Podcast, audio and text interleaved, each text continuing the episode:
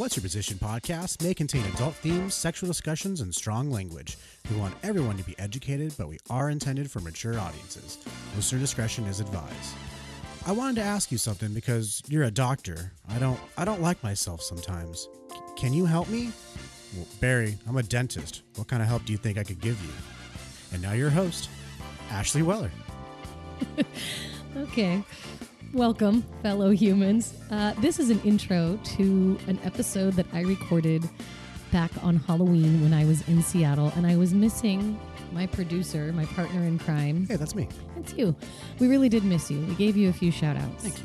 Yeah, but I wanted to get my brother's perspective on growing up as a only boy in a family of 5. And what on earth was that intro supposed to be?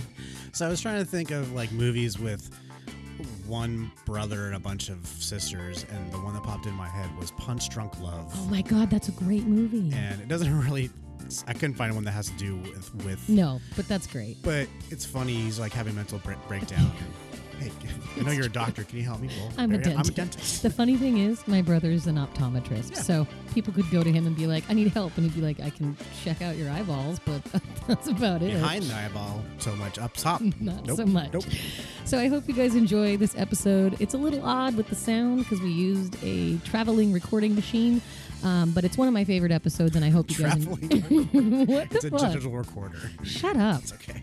I like yours better. That's really good. Traveling recording machine sounds way cooler. It does. All right, guys, enjoy.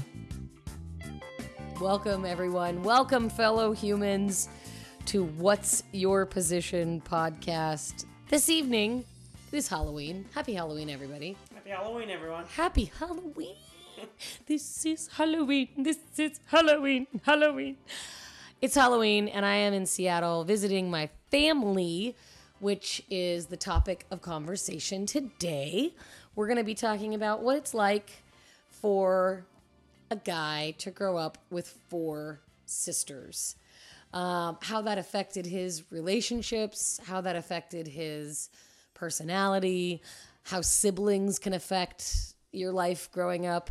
Also, we are about 7 disgustingly mixed drinks deep into the evening. My brother likes to poison people with the most horrible concoctions of alcohol. That is my guest today, is Ryan Beck, my brother, optometrist and father of 2 amazingly wonderful boys, Alan and Connor, husband to Melissa, brother extraordinaire, Ryan Beck. Yay! Welcome. Well, thank you for having me. Yeah, of course. Get closer. Come closer. Come, just in case, because I don't know what the fuck this sounds like. So, this is Ryan, and we're going to talk about being a brother today and what it's like to be a brother growing up with 5 sisters. Well, growing up with 4, having 5, and then a brother later. Our family is a little bit what you would call... unique. I was going to say fucked up, but unique works too.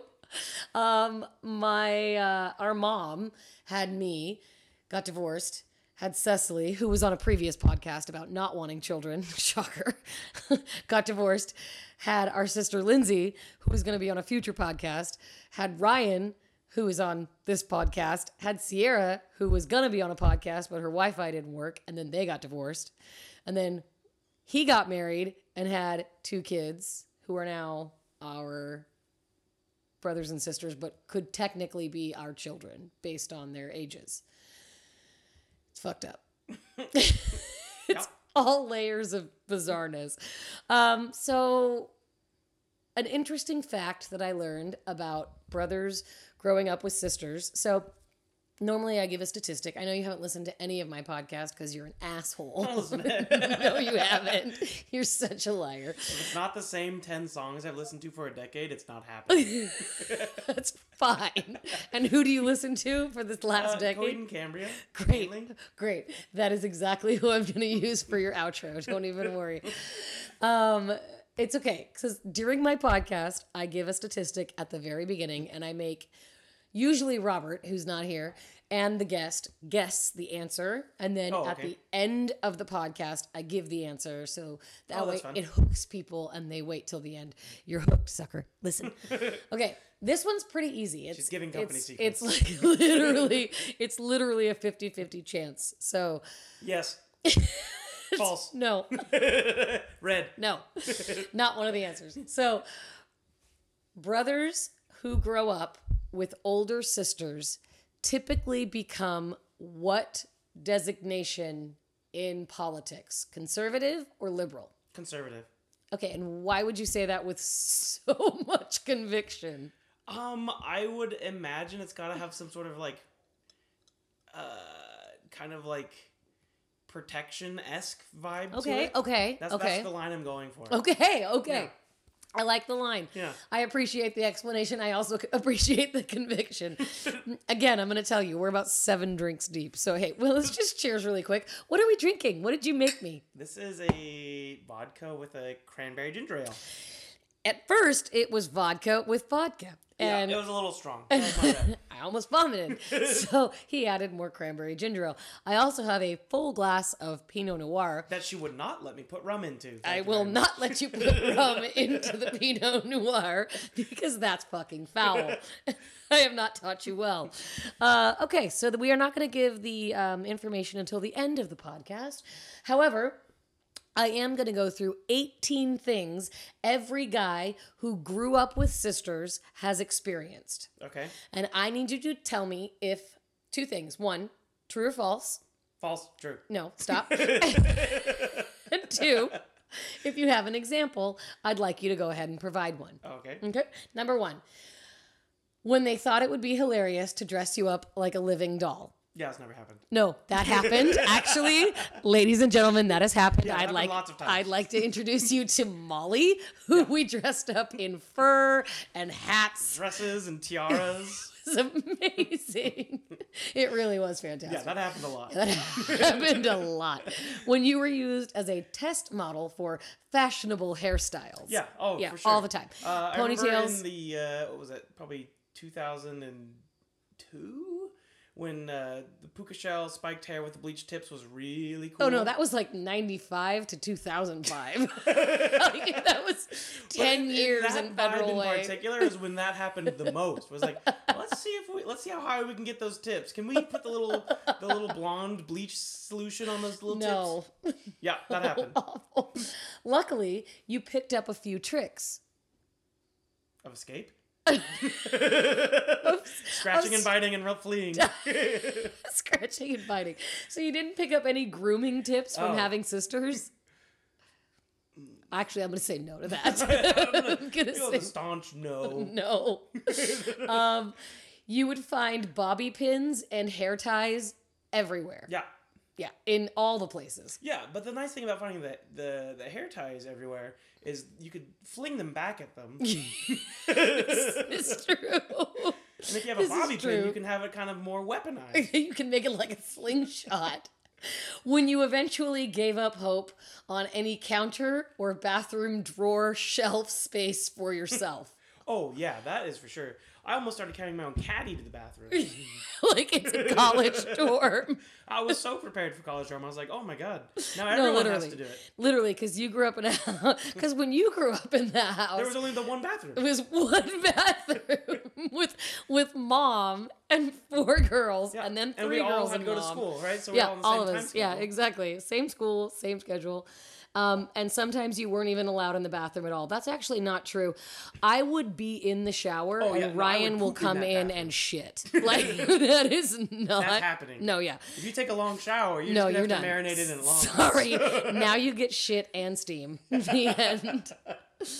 Your guy friends won't stop talking about how hot one of your sisters was. Did that ever happen? No, that did not, thank goodness. Thank God. Thank you, Chris, Sean, Levi, and Andrew. I would like to thank each of you personally for never talking about how hot we were. Yeah. Thank you. When you wondered if you could actually build a wig from all the loose hair in the shower. Yeah, it's foul and I still hate it. I never acclimated to that. It is disgusting.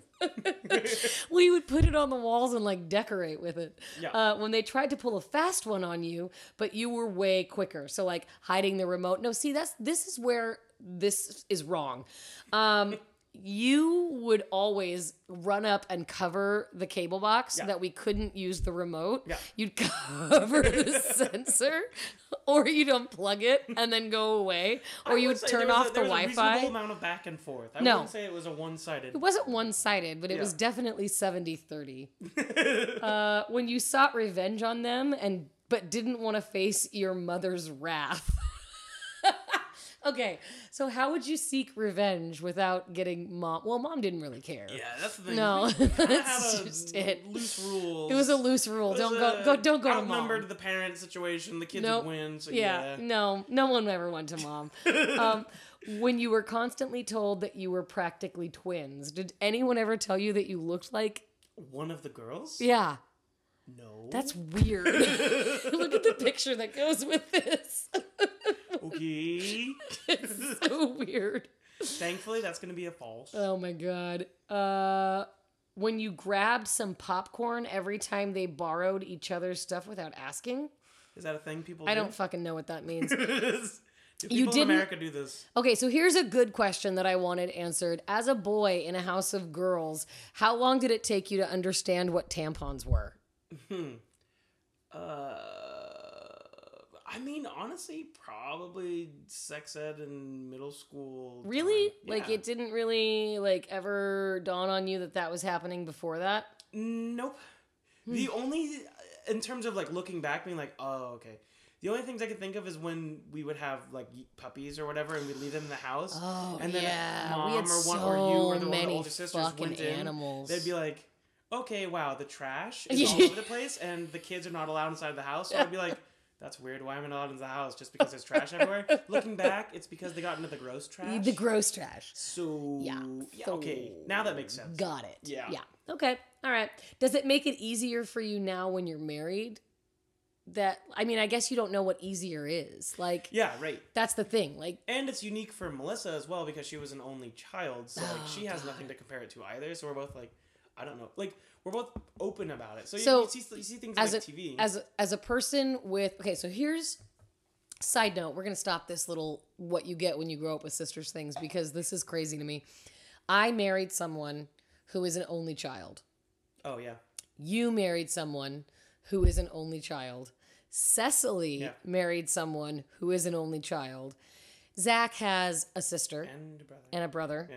And then I think... Nathan is an only child. You already said that. Oh, I did.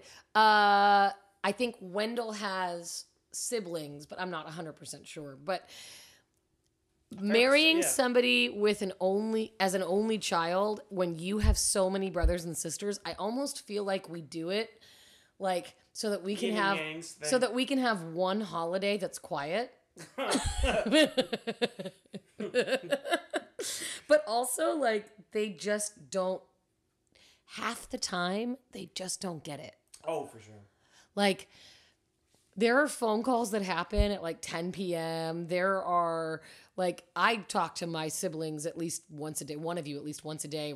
Kevin doesn't get it. Like, it makes no sense to him whatsoever. Does Melissa ever say, like, you talk to your siblings a lot. You talk to your sisters a lot. No, because she's always yearned for that sibling connection, so she enjoys it. Okay. Yeah. That's good. Kevin doesn't get it. He doesn't get upset by it. That's probably like a guy thing. That's might be a guy thing. Like, yeah. That's weird. That's weird. Like, you talk to those people a lot. Yeah. Like, a lot. Okay. When you feel the need to be overly protective, do you feel overly protective? No. Cool. Thanks. Get wrecked. Don't give up. I would say probably when I was younger, there was that like idea that was like one of the few scraps I had been in as a kid. Oh, cool. Was when this one kid who was, I think, in the grade above me was throwing snowballs at Sierra, and then I was like, "You need to knock it off now." Because it was like one of those ones where you like hit face twice with the snowball, and then you're really not having a good time anymore. And then he got her in the face again, and I was like, all right, bro. It's go time. So it threw the backpack over his head to drag him down, and then hit upwards into his stomach. Did you really? Yeah. Oh, my God. Yeah. Did you really? Yeah. Did he fight back? No. Did you win? He was a nerdy guy, yeah. Oh, yeah. My God. Did you feel bad about it? No. He was warned. You've been warned, man. If someone tells you to stop and you do it again. Hi. How old was Sierra? I want to say she was probably in second grade. We were all young. Oh, my God. Yeah. Even though they get on your nerves, you'll always love them because they make you who you are today. Okay. You agree?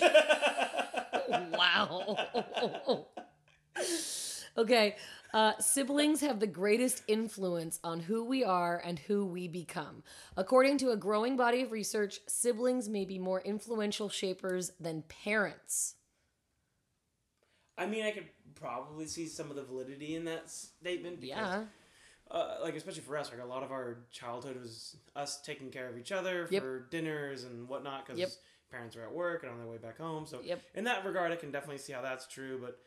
in other ways, like, as much as, you know, we're close in our adult relationships, when I was a kid, I wasn't necessarily all that close with the girls at home, so... yeah. There was conflict at home, though, too, but you guys, like, bond... like, you almost, like, trauma bonded. Like, it wasn't like you were bonding in that moment, but, like, there was some sort of bonding happening because of what was going on. It says, like it or not, so much of the way we handle our relationships, closeness, competition, the way we give support, the way we argue, the way we resolve conflicts, the way we play, and the way we love, we learned from our interactions with our siblings.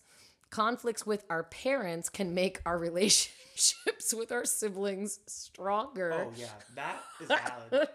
There's always someone that says, no, for real. Hey, mom's mad. So no. For XYZ. You're saying it wrong. Your mom is mad. We never. First off. We say that it's your mom. No, it's yours. Mine. It's your mother. Mom, your mother is having a fit. She's on a rampage. She's upset. Guys, this is a red alert. Do not answer the phone. Guys, be busy right now. Stay away from the phone. Oh my God. One of our sisters. That part's super accurate. Yesterday had to be like, guys, I made a mistake. I answered the phone. Please do not make the same mistake. Yeah. We definitely bond over conflict with parents. Sorry, guys. There's nothing like sibling support. Recent research suggests sibling support is important for bolstering resilience and coping with difficult life experiences. A good sibling relationship is excellent medicine for dealing with terrible things in life. I would actually have to go ahead and agree with that 150 %. Yeah, right. It's all, no one else is going to understand through your life and your decisions. So when something's impactful in your own life, they totally understand it on a different level. As they understand it because of who you are. Yeah, physical impact on that situation. So it's almost like, you know, Kevin, obviously I've known and loved husband Kevin Weller, which is how he is known on the podcast. Husband Kevin Weller. Known and loved him for 15 years, but I have known and loved you for all of your 28 years, 29 years. Like it's crazy to think that there are human beings in my life who have known me for that long. Like Cecily's known me for 33 years. That's ridiculous. That's a ridiculous amount of time to know somebody. But because of that, I can call her when I'm upset. And it's the most comfortable thing to kind of be like, this happened, and have her just be like, fuck, man. Yeah. Sucks. And, and like, sucks, bro. Yeah. Did you try this? Yeah, cool. Okay. So I saw a dog today. Like, perf. Awesome. It's interesting when you have siblings, and I feel bad for any of the listeners right now who don't have siblings. Like, this is definitely not the episode for you. You should probably like go back a couple episodes, listen to the virginity episode, listen to something else. This one's not for you.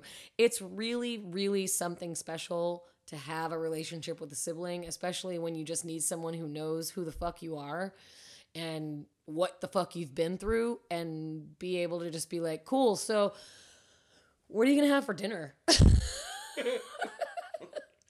The more siblings you have, this is a crazy statistic, by the way. This one blew my mind. The more siblings you have, the less likely you are to divorce as an adult. That makes sense, though. Tell me why you think that. Because if you have a lot of siblings, you're thrown into a constant battle of of different wills, of people wanting different things, right? Of different conflicts. Bro, that's exactly what it says. Yeah. More siblings. Really smart, okay? Shut up. More siblings mean more experience dealing with others, and that seems to provide additional help in dealing with a marriage as an adult. Yeah. But it's also giving me better tactics to be a dick. Okay. Explain. Well, you just know how to push buttons better. I mean, totally do. Hello. Hello. But when you're a sibling, it's almost unfair because, like, Sierra can be an asshole. You can be an asshole. And, like, tomorrow, I'm still going to, like, answer the phone when you call. Yeah. Like... But if our significant others are assholes one too many times, we're going to be like, you can get the fuck out. Yeah, like, right. You can go. Like, your siblings can't, like, break your heart. I mean, I guess they can, but, like, yeah, of course. They will always be your, like, I would never. There's no way to undo it. There's no way to undo this. Right. Like, you are stuck with me. But, like. So it's almost like, yeah, it can strengthen your marriage, but at the same time, like, that sibling relationship is almost like nothing else on this planet. It's like a cement. It's like a weird cement that never, ever goes away. Right? He's just shaking his head. He has no idea. He's drunk. This one is annoying because I don't see what advantage I had at all, but firstborn girls have a decided advantage when it comes to birth order. Go fuck yourself. I had no advantage. What does that mean? The advantage really goes to the firstborn girl. Firstborn females report having higher educational aspirations and higher educational attainment than their siblings. That's untrue.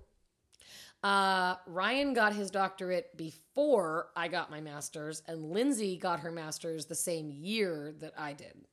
And she's younger than me. You're both younger than me. Everyone's younger than me. Everyone's taller than me, but everyone's younger than me. It's very annoying. The youngest children tend to be more rebellious. Yes. Yeah. Accurate. True. Our younger sister. Yep. That is probably because they feel the need to stand up to their brother or sister and get attention from their parents. I actually don't know if that's the reason. Yeah, I never know about those things. I'm not sure about that. Actual driving factor in people's lives. Right? I don't know. That sounds weird to me. I don't think I like that. So, okay. Tell me a little bit about yourself. Was that 18? That was a lot more than 18. I did two different ones mixed together. Yeah. That was like 27. No, it was not. No, it wasn't. It was like 23.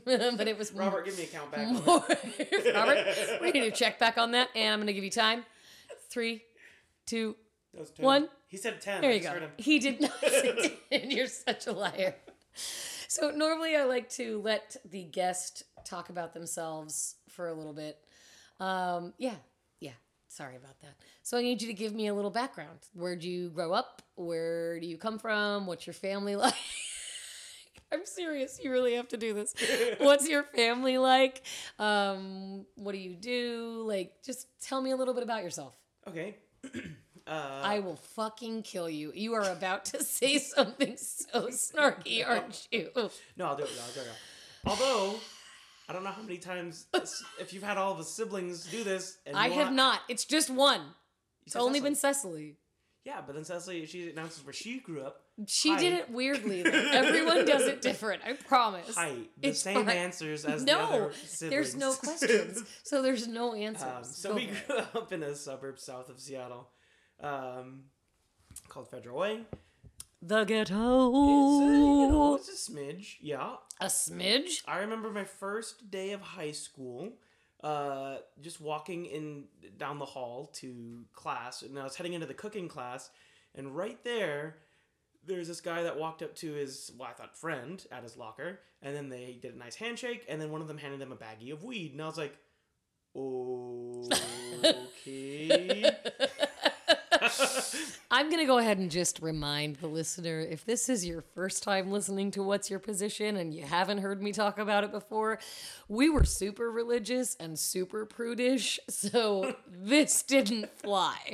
I cried when my friends drank in high school, so I never got invited to high school parties. Did you get invited to high school parties? I mean, to my own nerdy friend groups. Right. I'm not talking about D&D parties. Nerdy Dungeons and Dragons.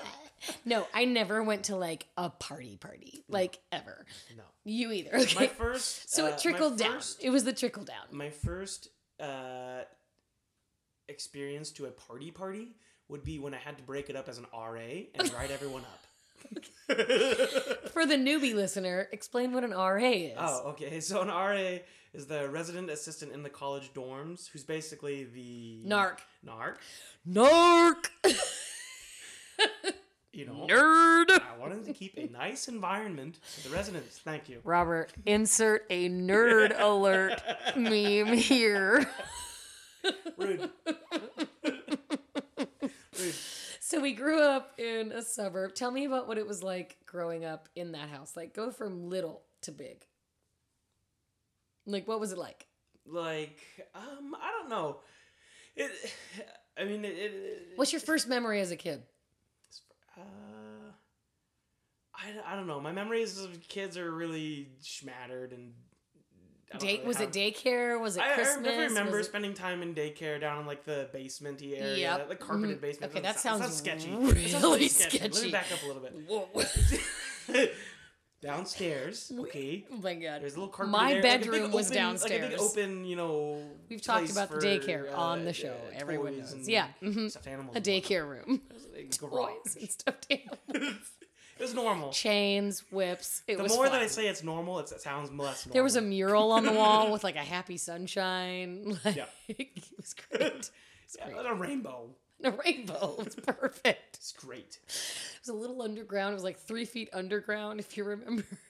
Yeah, a little bit. Yeah. Kind of leaked. It was always laundry piled up. So what do you remember being a kid? Do you remember like going on field trips? Do you remember having sisters? What do you remember? Do you remember? And do you know who I am? Where am I? Who is this? What is happening? Yeah. I mean, so essentially, like, if the question is broad, like, what was it like throughout my childhood? I mean, things have always been good, right? Like, in terms of compared to others, right? Of course, there's not that much I can complain about. There was always times where we didn't have what we needed, but it wasn't everything that spectacular. Yeah, right. I'd say the worst times for us were when one time our mom had to pull us aside and was like, okay, I can only afford to pay electricity or water bill right now, so let's pay the water bill. That makes sense. And then in a couple days, we'll pay the electricity bill. So in terms of that was probably like the low end of things, but then on the high end of things, right, we had family vacations, and we went down. I remember going down to Disneyland and Knott's Berry Farms. Like I'd say we had a very nice childhood for the most part. Sure. Yeah. Yeah. All right. What was it like to have sisters? Regular. I see you've given this a lot of thought. It's hard because how can you compare it to anything else? I don't know. You were friends with twins who only had brothers, right? Yeah. Well, no, because they had their sister Katie. Okay. What about Andrew? He had a fraternal twin, boy and girl, and then an older sister. Okay. Well, okay, so I can compare it to my two kids, which are both boys, right? So there you go. They have a violent streak that I don't understand. Now, I'm not sure if it's because I passed Alan and Melissa, we've combined to some sort of sociopathic eggs. From what I've... One of them today stepped on the dog's face just to say, did that hurt? Yeah. So like one time, one of the boys was just sitting here watching TV, just on his little chair. And then the other one just totally nonchalant, walked up right behind his older brother, reared his hand back as hard as he can, powered it up and slapped him on the back of the head. And so then, of course, the older brother gets mad and says, and starts swinging back at Connor. Yeah. So me, logic says, I'll allow it. So today, I just want you to know, I was in the bathroom today putting on my Halloween makeup, and Alan was in there watching me. I'm like, you want to watch me put on my makeup? And he's 5, so of course he does. And Connor walks in and was like, I want to wear the Black Panther mask. And Alan handed it to him, but then hit him on the back of the head. And I said, Alan, don't hit your brother. So Connor took that as a free-for-all and whacked him super hard in the back of the head, to which Alan was like, Mom, Connor hit me for no reason. And I was like, that's actually not true. Narc. If I could go ahead and interject really quickly. But yeah, so the boys, I don't know if it's R2, but from what it seems like, it's fairly common in brother relationships, because I never had that, right? So we never grew up wrestling. Nope. We didn't grow up, I mean, like, yes, sometimes the arguments would get, like, mildly physical, I suppose, and, like, the girls would hit each other or whatever, but, like, that was never really anything that I ever No, they did. Used to bite me. Yeah, and like, I used to be told, because you, okay. Or like we would bite when we were like young toddlers, but like in terms of like child Young toddlers? Years? Let's go ahead and go into a little story really quickly, shall we? So, it's Easter. I'm not really sure what year it would be. Let's see. You were born in 92. Yeah, the year of the scratch. I'm not going to talk about it. It was 97. The year of the bloody pictures. It was 97, I think. You were 5. So you were Alan's age, and I was overrun with dealing with, I was 17 and I was angsty and I was also tired. I had lots of children. I had a daycare in my life. I had 4 younger siblings that I spent a lot of time with. And Mom said, get Sierra and Lindsay ready for pictures. And I was like, okay. And then she said, get Ryan ready for pictures. And you were a shit. Yeah. And she was like, just do his hair. And I'm like, fine. So I got gel, and you were literally a moving target. So it was like my hands had to like fly through your hair as you ran by to get your hair to spike up. And then I had to put your shirt on and button it, which was, I mean, who the fuck adds buttons to a 5-year-old shirt? Like, that is cruel and unusual punishment. Just sew those puppies onto a t-shirt. Just sew it on and Velcro that shit. No one would know. Just Velcro it. And then she said, get everyone out to the porch. And this is terrible because the photographer is outside waiting. And I'm upset because I'm 17 and...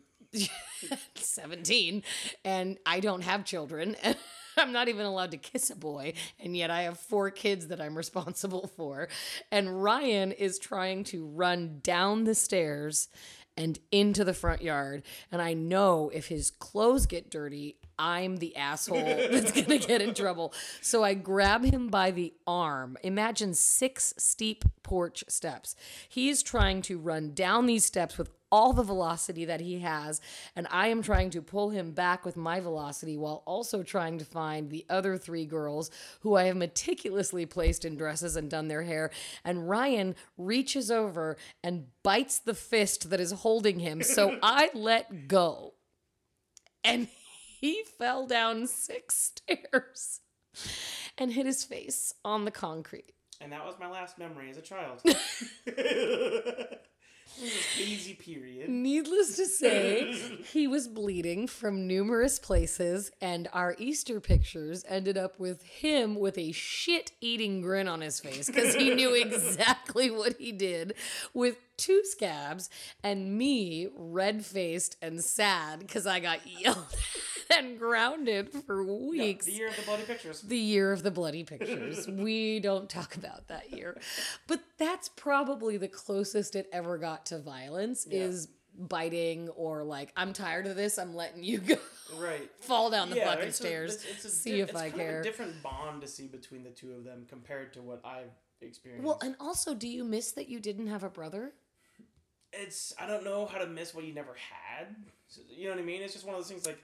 I understand you're not a super like philosophical brained human, but go ahead and humor me. Do you wish you had a brother?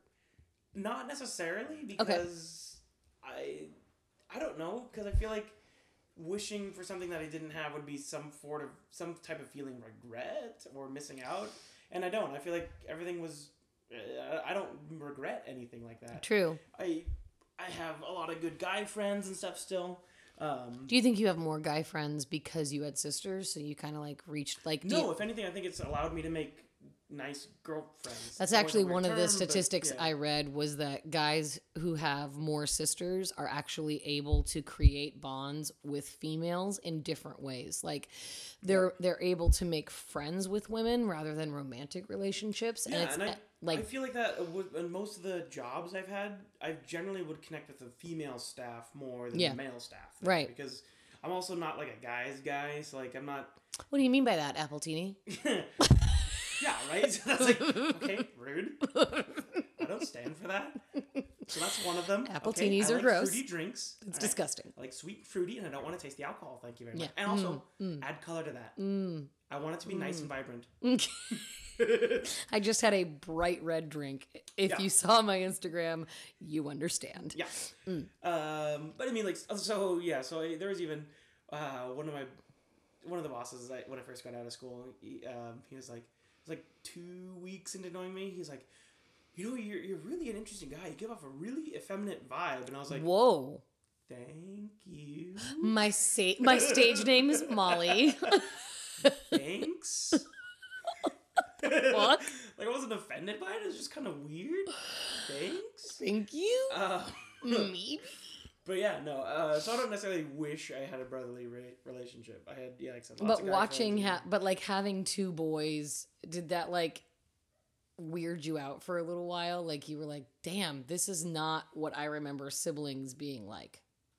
No, because I mean, there's still vast similarities, right? Like the getting along, the playing together, and then the suddenly turning into bickering over something entirely stupid. I was like. Yeah, that sounds about right. That sounds about right, yeah. It was pretty good. What is it like to have kids, two kids that, like, because Sierra has one kid, Lindsay has one kid, Cecily and I don't have kids. I had it first, thanks, I win. You did, okay, fine. You win, dick.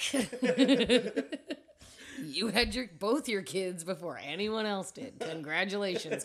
You procreated. Bravo. But what's it like to watch siblings? I think that's one of the coolest things. It's why I really like coming here and staying here when I come to visit is because I really enjoy watching them be brothers. Like whenever anybody says like, tell me three interesting things about you. My first thing that I go to is that I'm the oldest of 9 siblings. I really, I know, right? Yeah, it's right? It's like, weird. That number is wrong. But you're an exaggerating bitch. Okay. No. Between, there's another half of the family. I do have another half of a family. Thank you, Mom. Thanks a lot. But it's like one of my favorite things to talk about is that I'm a sister, and so. I get really excited to watch the bond between Alan and Connor, and it's hilarious to watch them fight about the stupidest shit. Like, oh my God, yeah. What's it like to watch kids be siblings? So I don't know. I guess the best way to explain that is to more explain what it was when Alan was just by himself. Okay. So when Alan was just, we was about one. When we got pregnant with Connor anyways, but anyways, like even when he was developing still as like a 1-year-old, because they're starting to learn some independence there, his level of independence was always around us wanting to take part in playing. Yeah.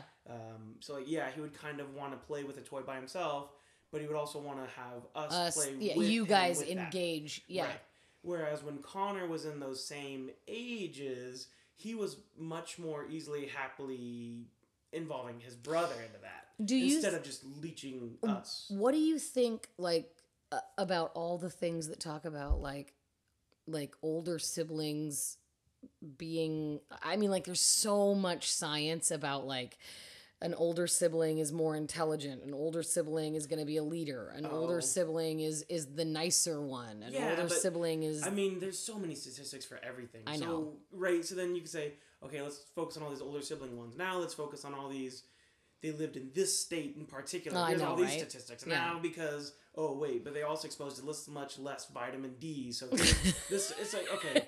What do you see the difference between Alan and Connor? What do you think the biggest differences are? So Alan's a lot more sympathy driven. He's, even though he can be kind of vindictive and steps on dogs. Just He really does have much more of an empathetic side. He really is very empath. So, like, he is. In school, if the teacher says that a kid was crying for their mom, he'll be the first to rush over to them, and usually he actually will start crying with them because of it. Oh. So he's very empathetic. And Connor, he's also younger. He just turned 3, so he hasn't quite developed anything like that.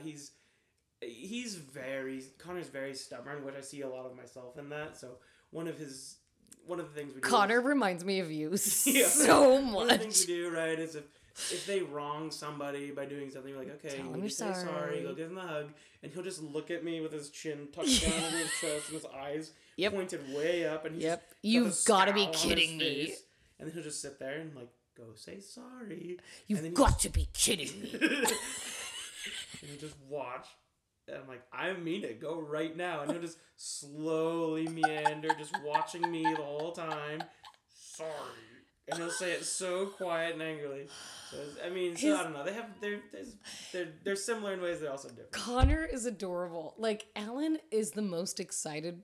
Okay, so when I showed up this weekend, it makes my aunt heart flutter. I knocked on the door and I could hear Alan screaming at the top of his lungs, Ashley's here, and ran to the door to get me.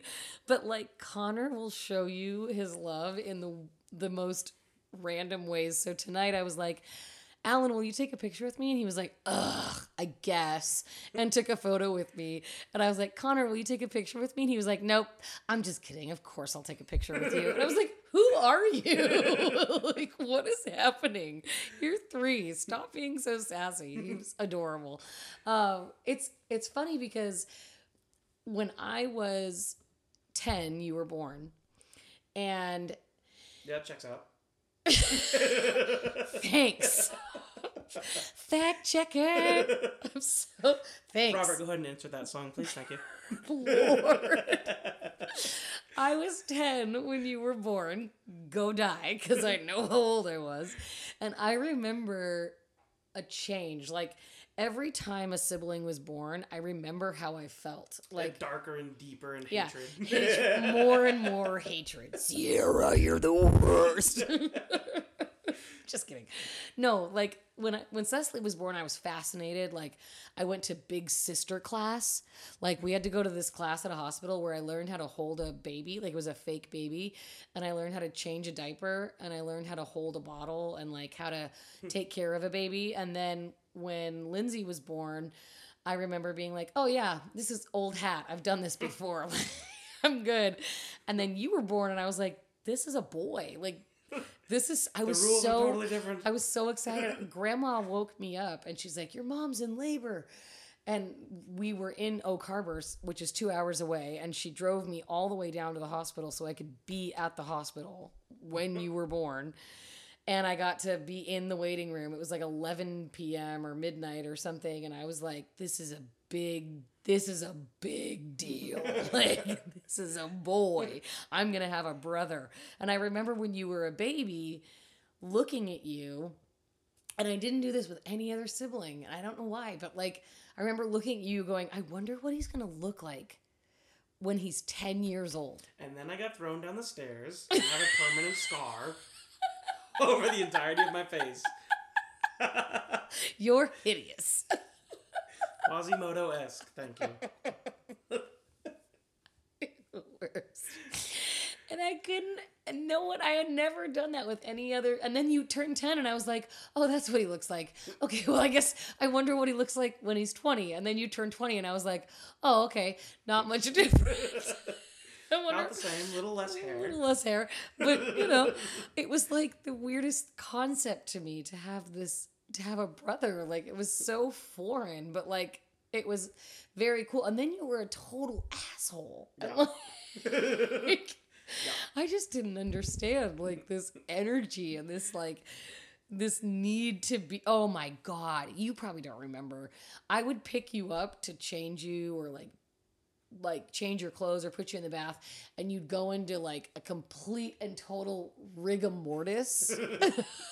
of like stiffness. So like either I couldn't hold you or like you'd slide right through my arms, or it would be like you'd become dead weight. Like when you hold someone, they kind of hold their own weight, but like you would just go dead. It was terrible. And then I'd have mom being like, change him. Why aren't you changing him? And I'm like, are you fucking kidding me? Are you kidding? Do you see this? Make him stop. Yeah. Yeah. I'm on it. I'm on it. Oh my. Okay. So what's it like to be a dad? Let's see. What is it? You know, it's great. It's also awful. It's amazing. It's horrid. It depends. On the minute. Yeah, right. It's funny to watch your brother be a father. Like, you sat in the back of the van the other day, and you were, like, playing with Connor, whereas I would have been like, I'm over this. Like, stop handing me the car. I don't want the car anymore. And you were cracking up at how cute they were. Like, you reach over and ruffle their hair, and, like, you, like, tickle them, and, like, you play with them. But then at the same time, you're like, hey, knock it off. Like, stop it. It's like the most bipolar relationship. Yeah, right. Ever. But like when you were a kid, did you want to be a dad?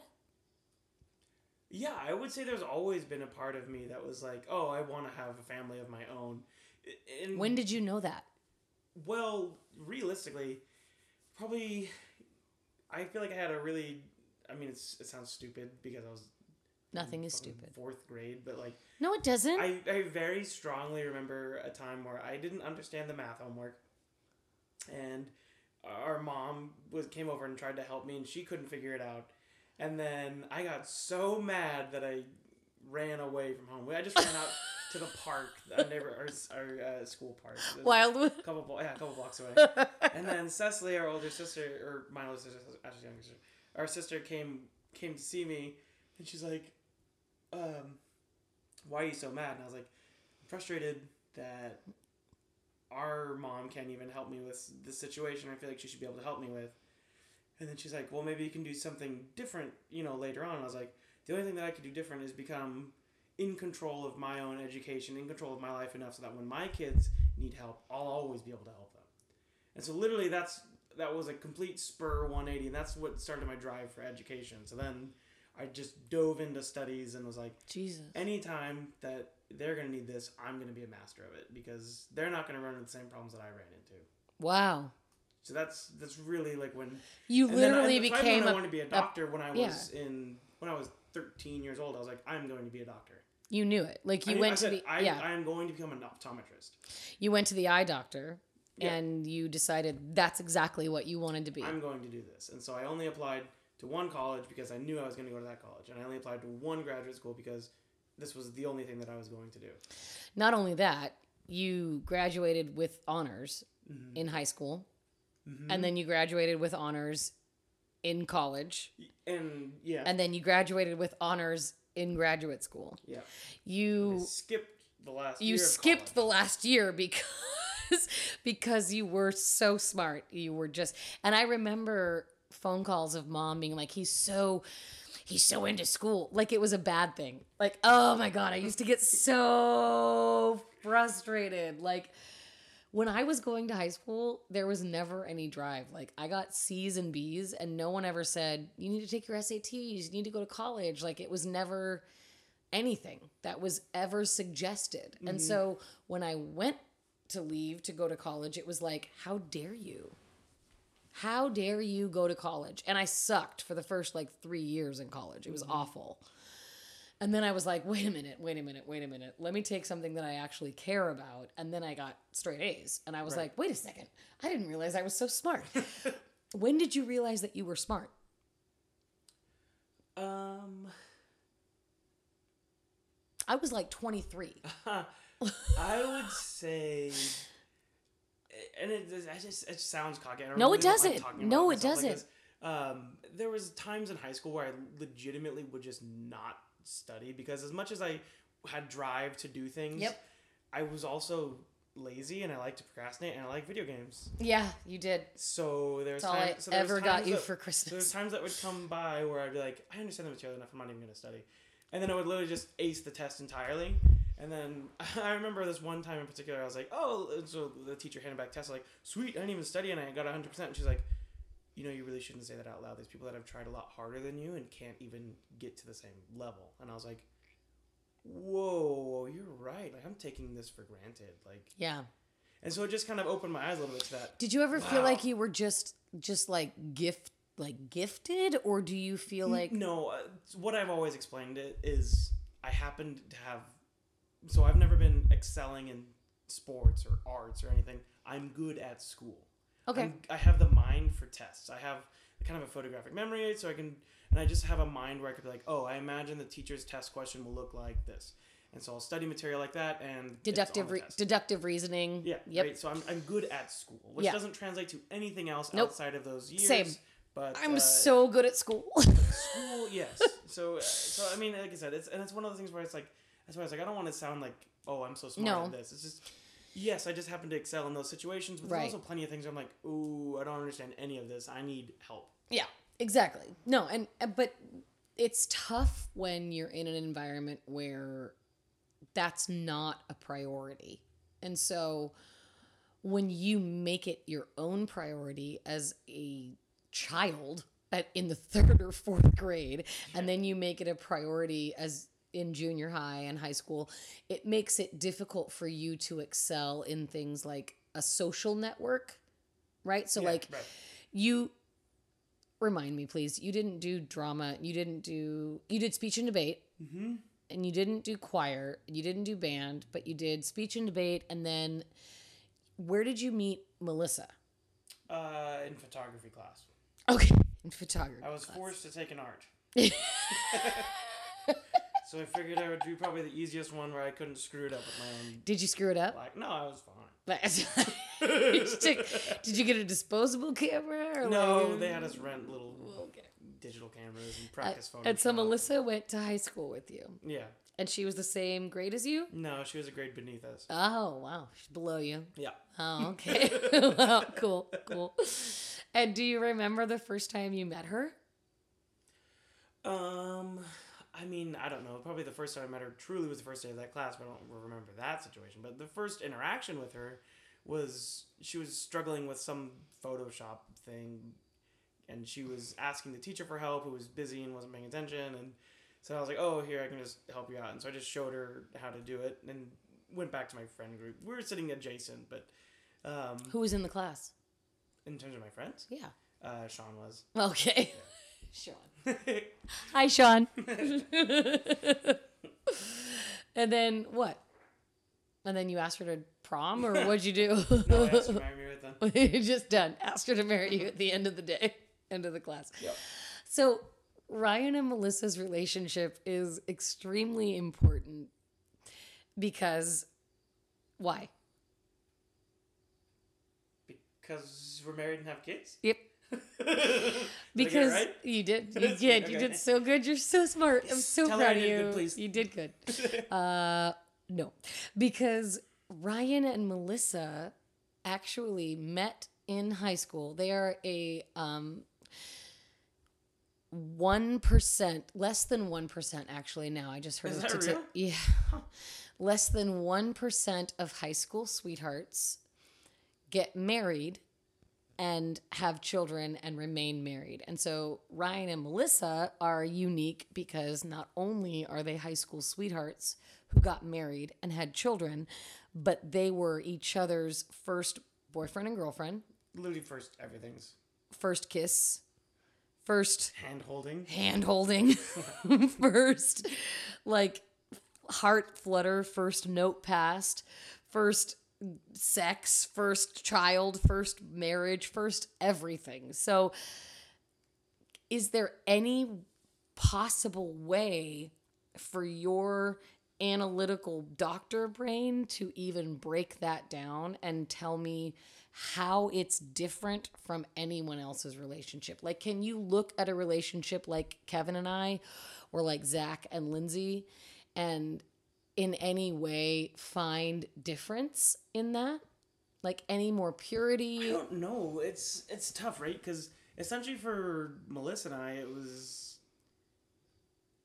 because we even had periods of long distance, because I went to college before when she was still up here, and I was a state away. So, like, even through all that, our goal was always put the other one first, push through everything to stay together as much as possible. So, for us, it was kind of a...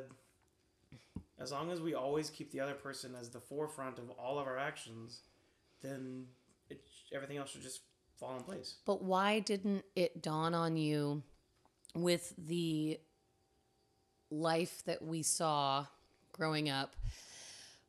Was there ever a time where you said, I'm going to make this work because I have to make this work? Well, I mean, of course, just because we've been together for a long time doesn't mean we haven't had issues. Like and that's the thing is, like, I don't see that our relationship is all that special, honestly. I just feel like we just happen to meet younger than other people, like than you and Kevin, right? It's like, I feel like there's not anything that I gotta tell you, special, if I met husband Kevin Weller when he was 15 years old, I would never have married him. I love you. I love you so much. But you were a shit when you were in high school, and you know it. So, no, it is different because he was a piece of crap. No. Well, in that regard, both Melissa and I were, like, very mature compared to our peers. Sure. Right? So, like, even, like, all through high school, like, I never drank, never did drugs. Right, was same. Always in school, straight A's. So, not same. You know, I worked throughout high school. So same. Like, I was, you know, that's what was said. Yes. I mean, maybe in that regard it was different, but I don't know. I mean, that can't be the only reason why high school relationships... But I honestly, I can't put a finger on it. I don't know. You grew up in the same household that I did, that was extremely religious, but Dad... I wouldn't say that. See, I would. You grew up in that household and I didn't. Really? Because during most of my formative childhood years, it was just Genie. Oh, okay, that's true. Yeah, that's true. The household that I grew up, I did. So Wayne left when I was 7. Okay. So right. But so didn't he take you to church like all the time? Well, sometimes on the weekends, yeah. But like it's different because the household wasn't ruled like that. Kind Do you feel earlier? It's like the house was literally run by the kids. So literally, I answered to no one. Like, and I could have done whatever I wanted, but my answers, my decisions were always, oh, I'm just gonna do my schoolwork.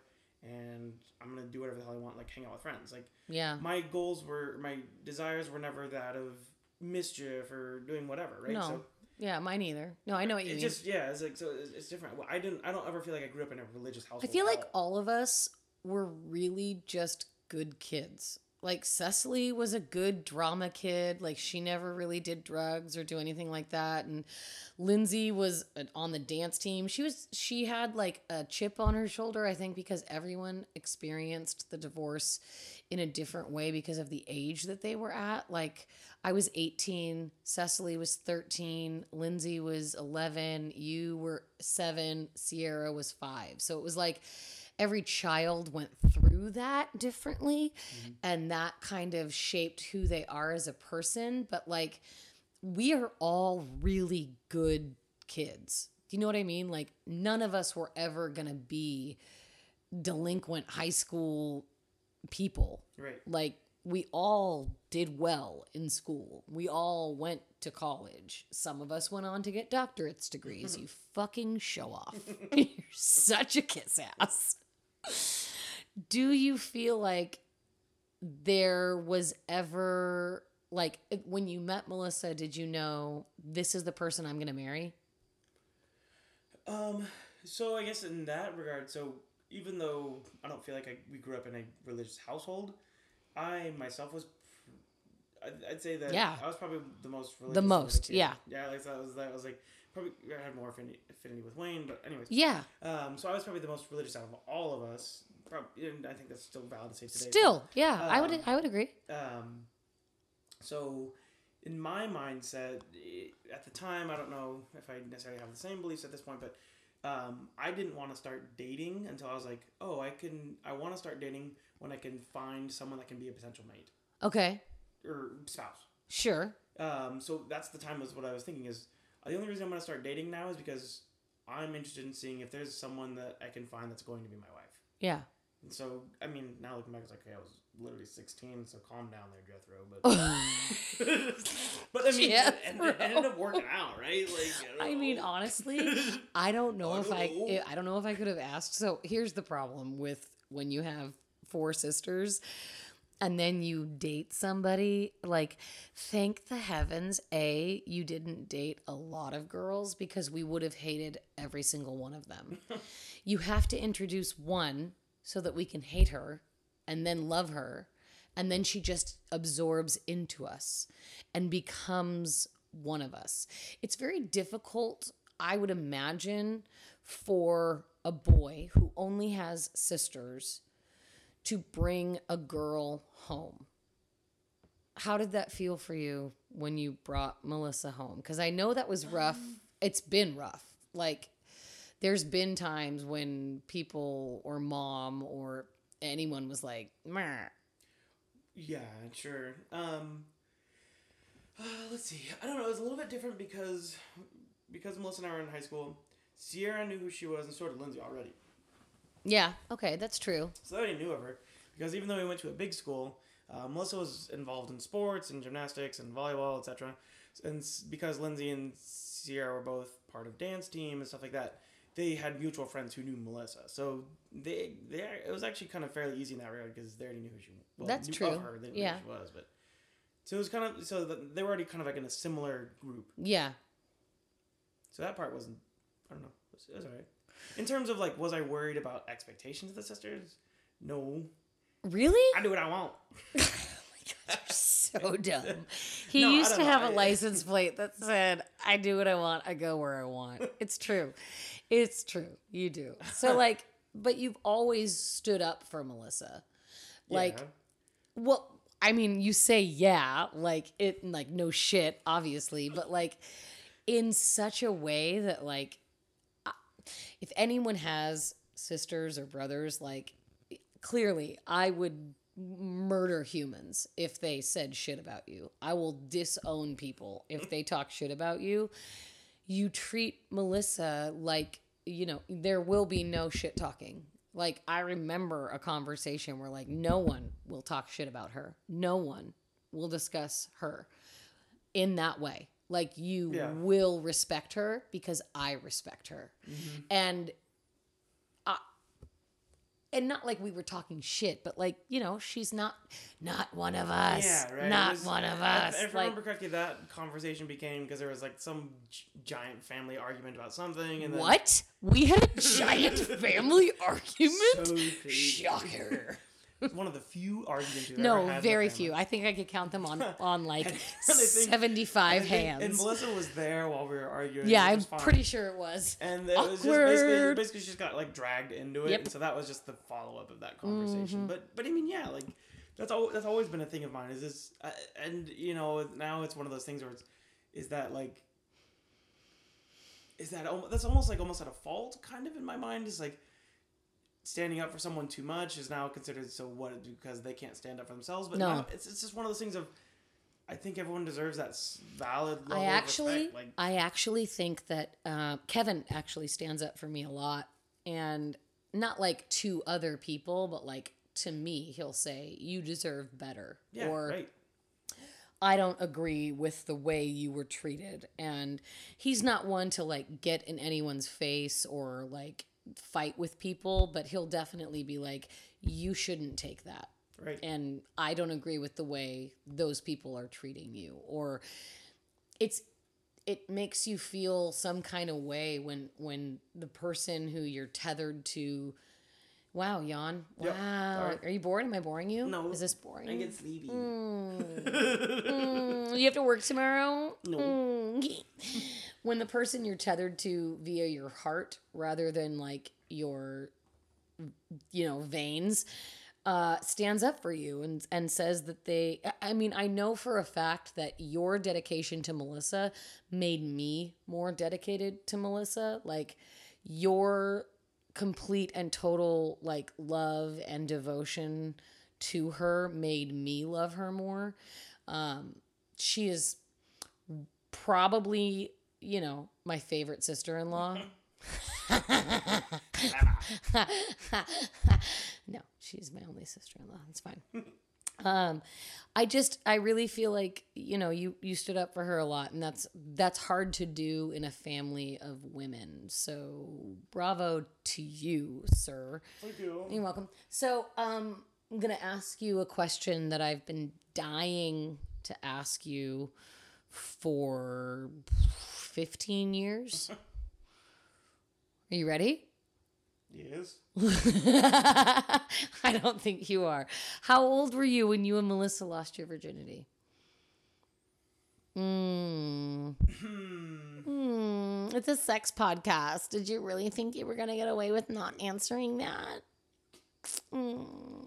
So sad. Yeah, so we were... 17. 16? I was 17. Aha. Uh-huh.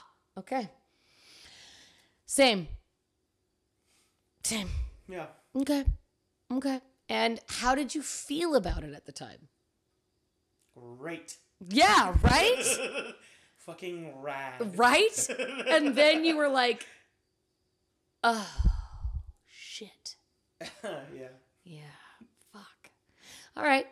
And then from there on, you were pretty much dedicated to the fact that that was the person you were going to marry. I mean, putting it in that connotation makes it sound like because we had sex. No, it doesn't. I'm hooked forever, but it wasn't. It was, I would say, I don't know. We had a very strong emotional bond before we ever had anything. Physical. I agree. So it wasn't so much, and then it was more of a continuation of. Right? Yeah, right. It was not an and then. It was because. Yeah. Yeah, because of. Yeah, and it was one of those things where Melissa and I are both religious. Before we got married, we actually ended up taking another, like, well, I mean, think of it what you will, but we had, like, a vow of abstinence. Actually, sure. About a year. For how long? Change before we got married. Okay. Yeah. Wow. How'd that go? Lame. Really? Shitty, because like...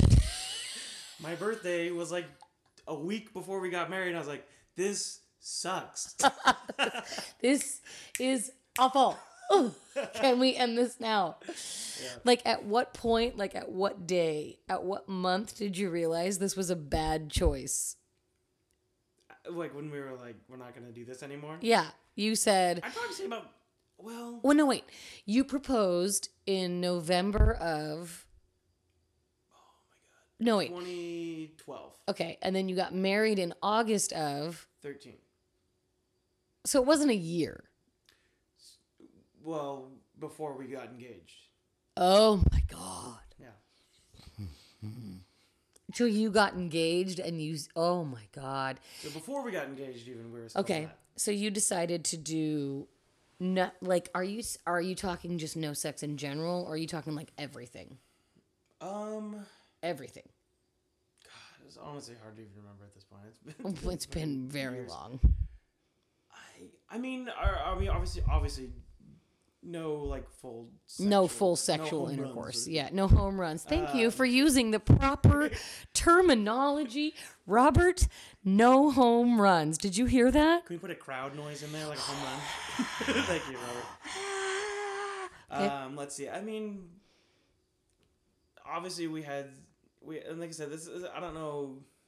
So in at What's Your Position podcast, we defined first base as making out and over the shirt copulation. Yeah, right. Second base is like under the shirt, under the like pants. Right. Third base is like oral sex. Okay. So generally speaking, we tried to keep it then within the first two bases. Wow. Yeah, mainly first. Wow. And then if we had what we would consider a shameful experience, it'd be like second. Why would you call it a shameful experience? Because of what we were trying to do. And we erred from where we were going. Would you today still call it a shameful experience? I feel like that's so guilt-ridden. That makes me sad. It's tough, right? Because that's just the decision that Melissa and I made. So sure. It wasn't like it wasn't like we're like looking back and like, God, why did we do that? That was horrible. But to us, it kind of made us feel stronger in our relationship. Because do you look back on it at all and have regrets? You're not really one for regrets. Nice on my birthday. No, I don't really have regrets about it. I mean, living in the moment, it was really lame. But yeah, I'm not really. Been really nice on my birthday. I'm not really one for regrets like that. You're not. So when you got married, mm-hmm. which by the way was beautiful. Thanks. I was the maid of honor. Thanks. You sang. I did. By the way, real quick story. Oh my God. I was having a really shitty day. I was actually having a really horrific day. And when I have really bad days, I like to go to the beach and just sit on the beach and look at the ocean and reflect on what I'm grateful for. I only do this when I am literally at my lowest. And you called me. And for those of you that are not older sisters, let me explain something to you. When your younger siblings call, you answer the fucking phone. It is very rare. I mean, out of 10 times that you call, how often do I not answer? Maybe one? Maybe one. Maybe. Doesn't matter what time of the day it is. Doesn't matter what I'm doing. Doesn't matter if I'm working, driving, cooking, sleeping. It doesn't matter. I maybe one. And that time is usually because I am either having sex or I am literally away from my phone, which is rare. I was on the beach having a moment and Ryan called me and said, hey, I'm thinking about singing Melissa a song at the wedding, and I'm wondering if I can sing the song to you and you can tell me what you think. Okay. Your little brother calls you and wants to sing you a song that he wants to sing to his bride. No, I can't. I can't talk to you right now. I'm busy. I have to go. I gotta go. I pulled my fucking self together and hid my sobs as he sang, what song? The Book of Love. The Book of Love by Peter Gabriel, which, if you haven't heard it, turn this the fuck off and go listen to it. And he sang a cappella, The Book of Love to me, that he was going to sing to his bride on his wedding day.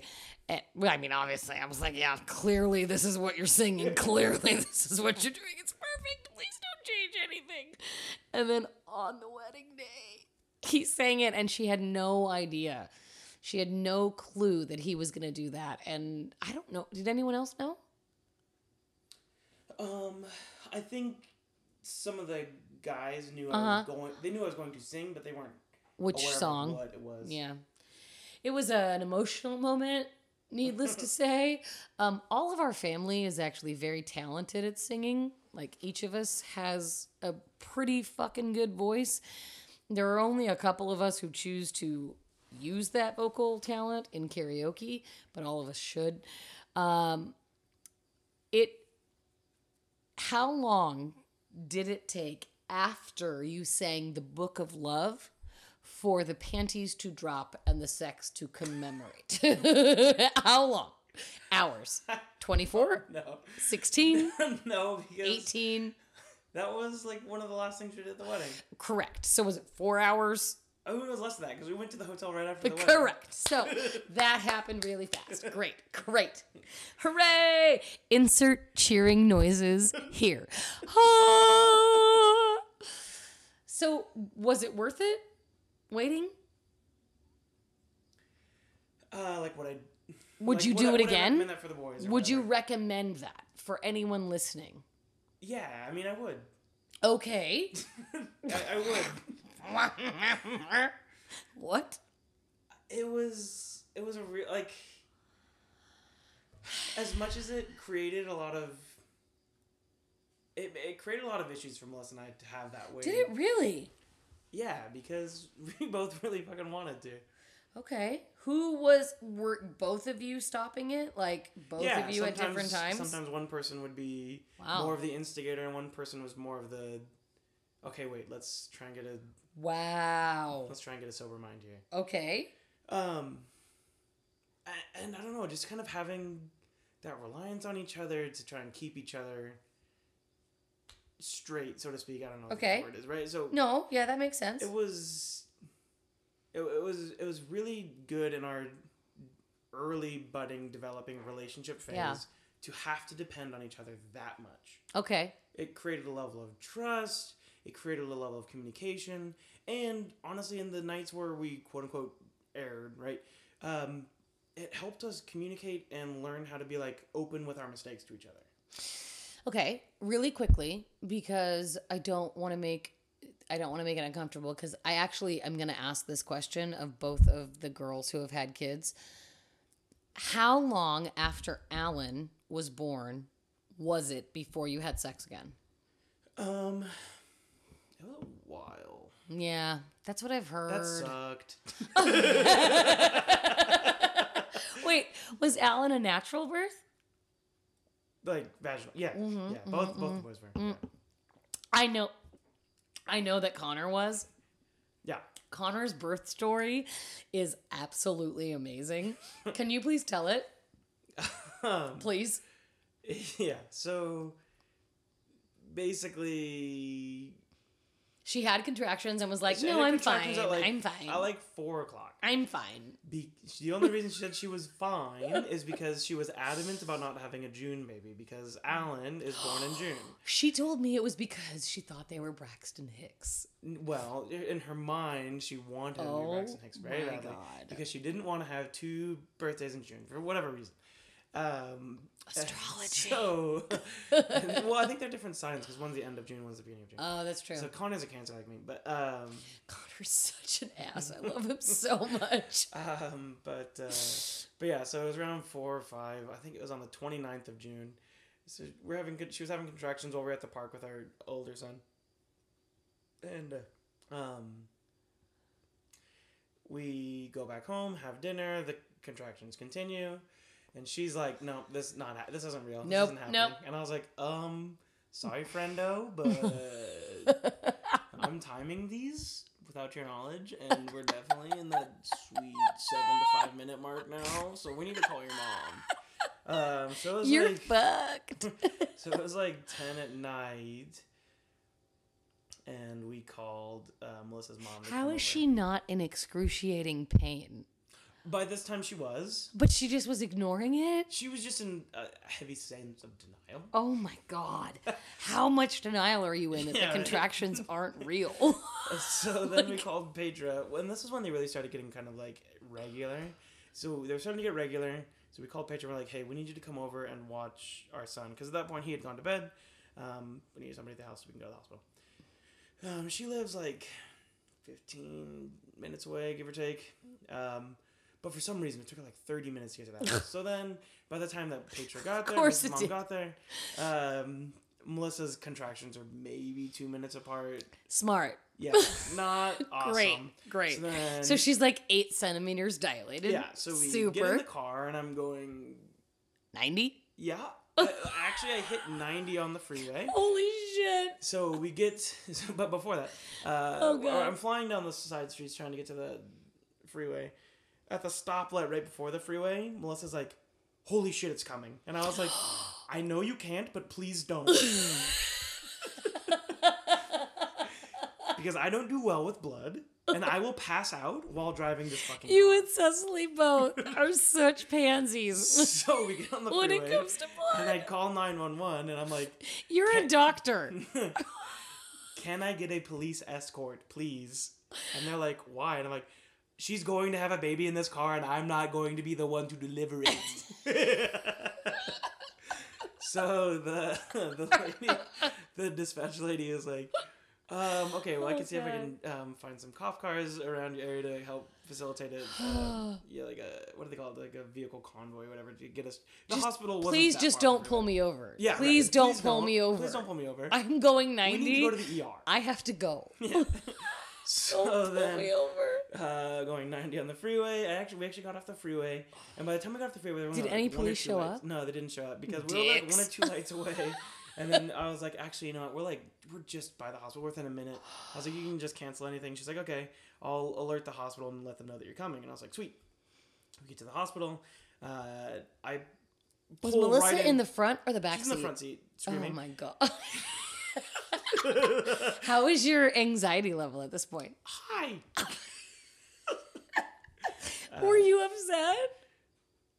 Like emotionally? Yeah. No, but like because you said because you could have dealt with this earlier and like. No, no, I wasn't okay. Like damn it. No, I was like, please don't have this fucking kid in this car.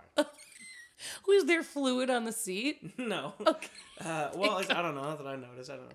Jesus Christ. Did I sit on fluid? It's possible. I don't remember ever like wiping down the seat. Dear God. No. So I pulled the car into where the like the ambulance spot, like the roundabout entrance. Sure. And it was all dark, and I was like, "The fuck!" The lady said that she was gonna let us know we're coming. So then I get out of the car, Melissa's screaming, and then I go to the sliding glass door, and it doesn't By the way, open. Melissa is screaming because she's in labor, and at this point, most women have had an epidural. Oh, for sure. Yeah. So she's going through natural childbirth. And before this, she has gone through childbirth with an epidural. So this time, there's no drugs. Yep, not even a Tylenol. Oh, no. So I get to the sliding glass door and it's dark and I'm like, please no. And so I start banging on it. Oh God. And trying to pry it open. Both fists? Yeah. And nothing happens. And then I look at the little paper sign and it says, entrance temporarily removed to back due to construction. I was like, good God, are you fucking kidding me? And so then I get back in the car and Melissa says, what's happening? I'm like, we have to go over here really quick. And then she starts freaking out. She's like, I don't want to have this baby in this car. I'm like, I don't want you to either. I really, really don't want that. I really don't. But it all turned out fun. We pulled around to the other entrance. There was someone waiting out there at that entrance with a wheelchair for her. She can't even sit in the wheelchair, mind you, because he's literally crowning. His head is coming out. She literally can't crowning, so she can't actually sit. Wheelchair. So she's kind of in this like... legs straight, hoisted on her arms, yeah. Legs into the little footrest thing. They take us into the intake room and they go, what's going on? I'm like, she's giving birth right now. My son's head is coming out of her vagina. They said, let me call the OBGYN. And so then they pull her right beyond that little check-in desk where they do the triage, like to, you know, check for like broken bones and shit. Mm-hmm. And they were like, oh God, she's crowning now. We need a nurse here to deliver this baby. There's not going to be time for the OBGYN to come in. And so... By the way... Thank you, nurses. Yes, right, absolutely. Thank you, nurses. So, with all the EMT, I'd say about 4 or 5 nurses, myself, and random people checking into the ER. A nice full view into Connor being delivered within 2 minutes of us walking into the ER. I remember... That's like out and on her stomach, within 100 seconds. I remember... Ryan calling me and saying, so Melissa just gave birth. And I was like, wait, she was in labor? yeah, right. Somebody didn't tell me she was in labor. I got this exact story along with she is ripped from sternum to stem. Like, there is just nothing. Right, like, yeah, because the OBGYN couldn't do them for relaxing massages. Poor woman. Yeah. So, from Alan being born to having sex was how long?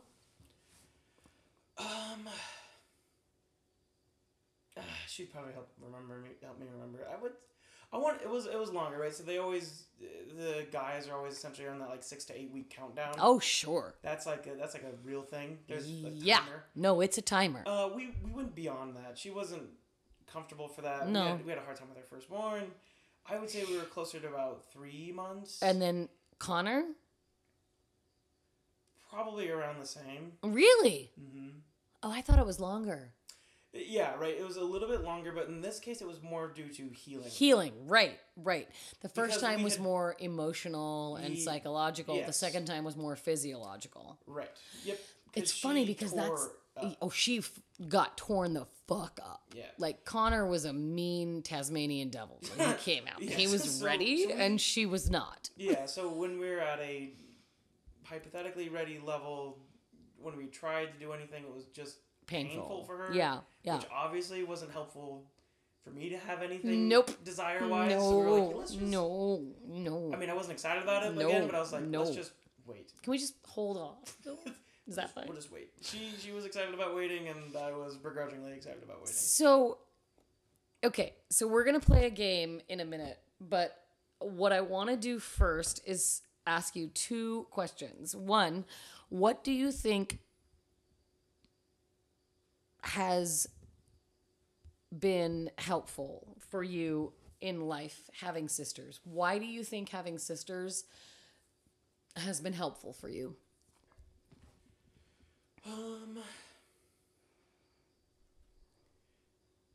I mean, honestly, probably just giving me kind of a well-rounded, I mean, I wouldn't say I'm well-rounded emotionally, because I can get off the handle pretty fast, but I don't know, you just get, I feel like it's just that classic, like, guys can be a little bit more emotionally stunted, so to speak, and sure. It's just kind of nice coming from an area where I'm like, oh, I can be more well-versed in talking through issues instead of just pushing them aside. Okay.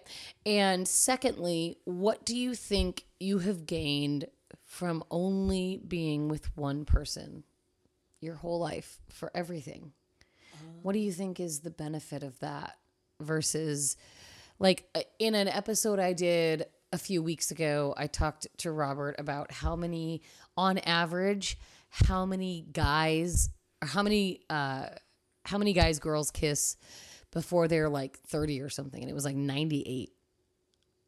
That's wild. I know, right? Yeah, right? Because, I mean, literally for Melissa and I, it's just one. Yeah. It's literally one. Just one. I don't know. It's hard to say what I've gained from that. I mean, one of the things I can say that I've gained, and I mean, you can probably say it with any type of relationship, is it's just we have the ability to know each other, know each other's growth, know how we change, but we also still learn about each other too. Like, really? Yeah. I'd say still? Actually, yeah. Because we're always changing too. But, I mean, what is the most recent thing you've learned about Melissa? The most recent thing I've learned about Melissa. Let's see. Even if it's like that she hates pumpkin hummus. No, she loves pumpkin hummus. No, she fucking loves pumpkin hummus. That's a lie. She is addicted to pumpkin hummus. Wasn't anything surprising no, that's to me. Not surprising. One thing, I mean, even just tonight, when we were having some shots before. We were. It was nice to see her kind of open up like that, because we both, and that's probably a conversation for a different time, but we've both been very, like, withdrawn from any type of alcohol most of our lives as well. And it was nice to see. It was nice to see her be like, "Oh wow, this peach vodka is actually really tasty," and I could just do a shot of that by itself. It's like, oh, we literally never. Good to know. That's the first time I've ever heard that. Good to know. Yeah. And then that's amazing, by the way. Like, even those little things that you learn about your significant other from. How long have you been with Melissa? How many years? Like, not just married, but like together. About 11. Okay. I've been with Kevin 15 years, and there is husband Kevin Weller, and there is still things that I learn about him to this day. See, in that regard, it's like that's why there's part of me that says there's nothing special about our relationship. No, there is though. You know what I mean? But I can get it statistically, sure. But in terms of like, and to me, it's like. I don't know. Like, you still learn about Kevin every day. I do. You're right. You're absolutely right. So I don't know. There's a part of it that's unique and interesting. It is. Part of it that's boring and mundane. It's the same as everybody. You are 100% correct. That is absolutely 100% correct. Every relationship is boring and mundane and exciting and anticipatory if you let it be that way. And I think something you can take away from this, well, two things you can take away from this. I'm sorry for anyone who doesn't have siblings. If you have siblings, hold them close, cherish those relationships, and know that they are unique and so important and so very beautiful. And if you are someone who has only ever been with the person you're with, that is beautiful and gorgeous and special in a lot of ways. But yeah, it's boring in a lot of other ways. And it doesn't have to be this unicorn of sexuality that people need to Google at. Like, it's not something to be fond over. It's just a relationship.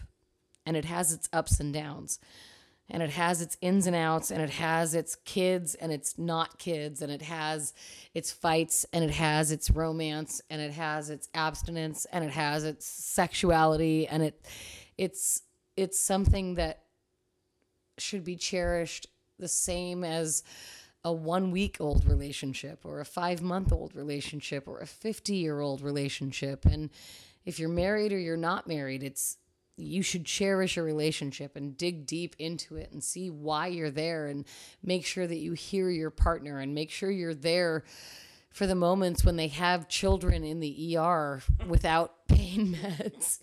Christ.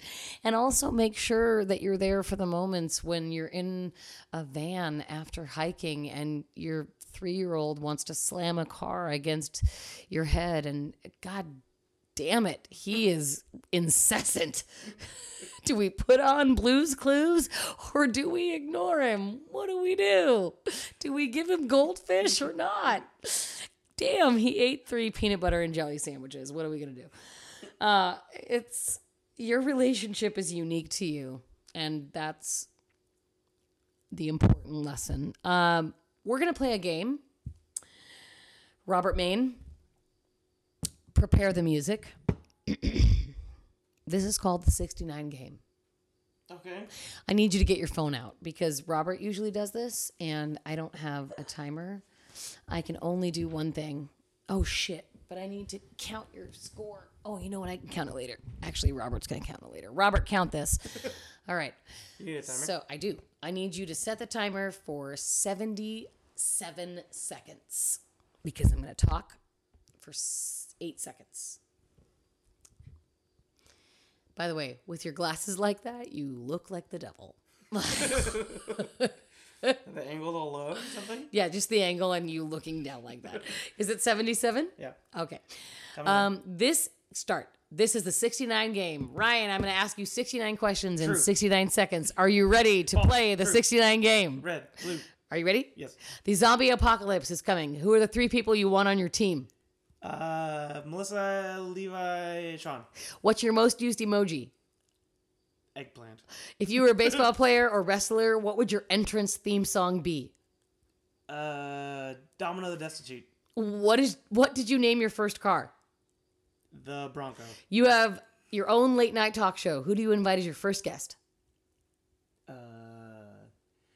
The guy from 300 and... Gerard Butler. He's badass. Yeah, he is. Favorite sandwich? Ooh, Thanksgiving leftovers. God damn it. What's your favorite swear word? Fuck. What's your biggest turn on? I don't know. Pretty much anything. Biggest turn off? Stink. What do you like most about the opposite gender? Boobs? Books or movies? Books. What is your favorite Disney character? All I think of was Quasimodo because I made that joke earlier. What do you wear when you're going to bed? Just boxers. I gave you $1 million. What do you do first? Oh, pay off loans. What the fuck is going on? That's the timer. That's it? Yeah. You got like 5 questions. Yeah, whatever. That was the worst game ever. You said, you're too analytical for this game. You have to go on gut. You're answering on logic. I don't have gut responses. God damn it.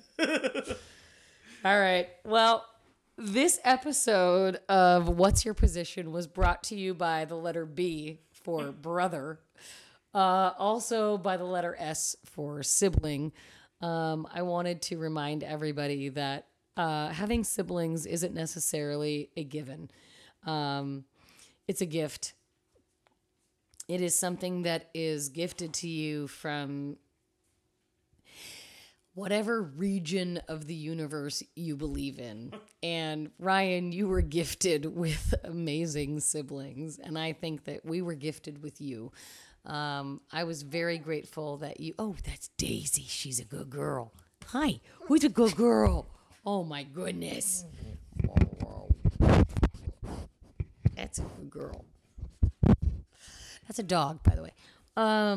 Anyone who is gifted with siblings understands what I'm talking about. I'm sorry if you weren't. It's It's an amazing... can you fuck off? I hate you so much. You know what? Your dog and your timer are ruining my show. You know what? I love you. And thanks for being on my episode, even though it was weird. And thanks for talking about weird shit with me, and I appreciate you. Thanks for calling me when you need stuff. Thanks for being my brother. You're welcome. You're so dumb. Do you have anything you want to say? Anything you want to plug? Anything you want to talk about before we sign off? Anything? Hi, Mom. Oh. I can't. Fucking can't. All right, everybody. Stay safe, stay kind, and stay spooky on this Halloween. Bye-bye. What's Your Position podcast and its social media websites represents the opinions of Ashley Weller and her guests. The content here should not be taken as medical advice and is intended for the educational and entertainment purposes only. Views and opinions expressed in the podcast and website are our own and do not represent that of our places of work. While we make every effort to ensure that the information we are sharing is accurate, we welcome any comments, suggestions, or correction of errors. Stay safe, stay kind, and stay sexy.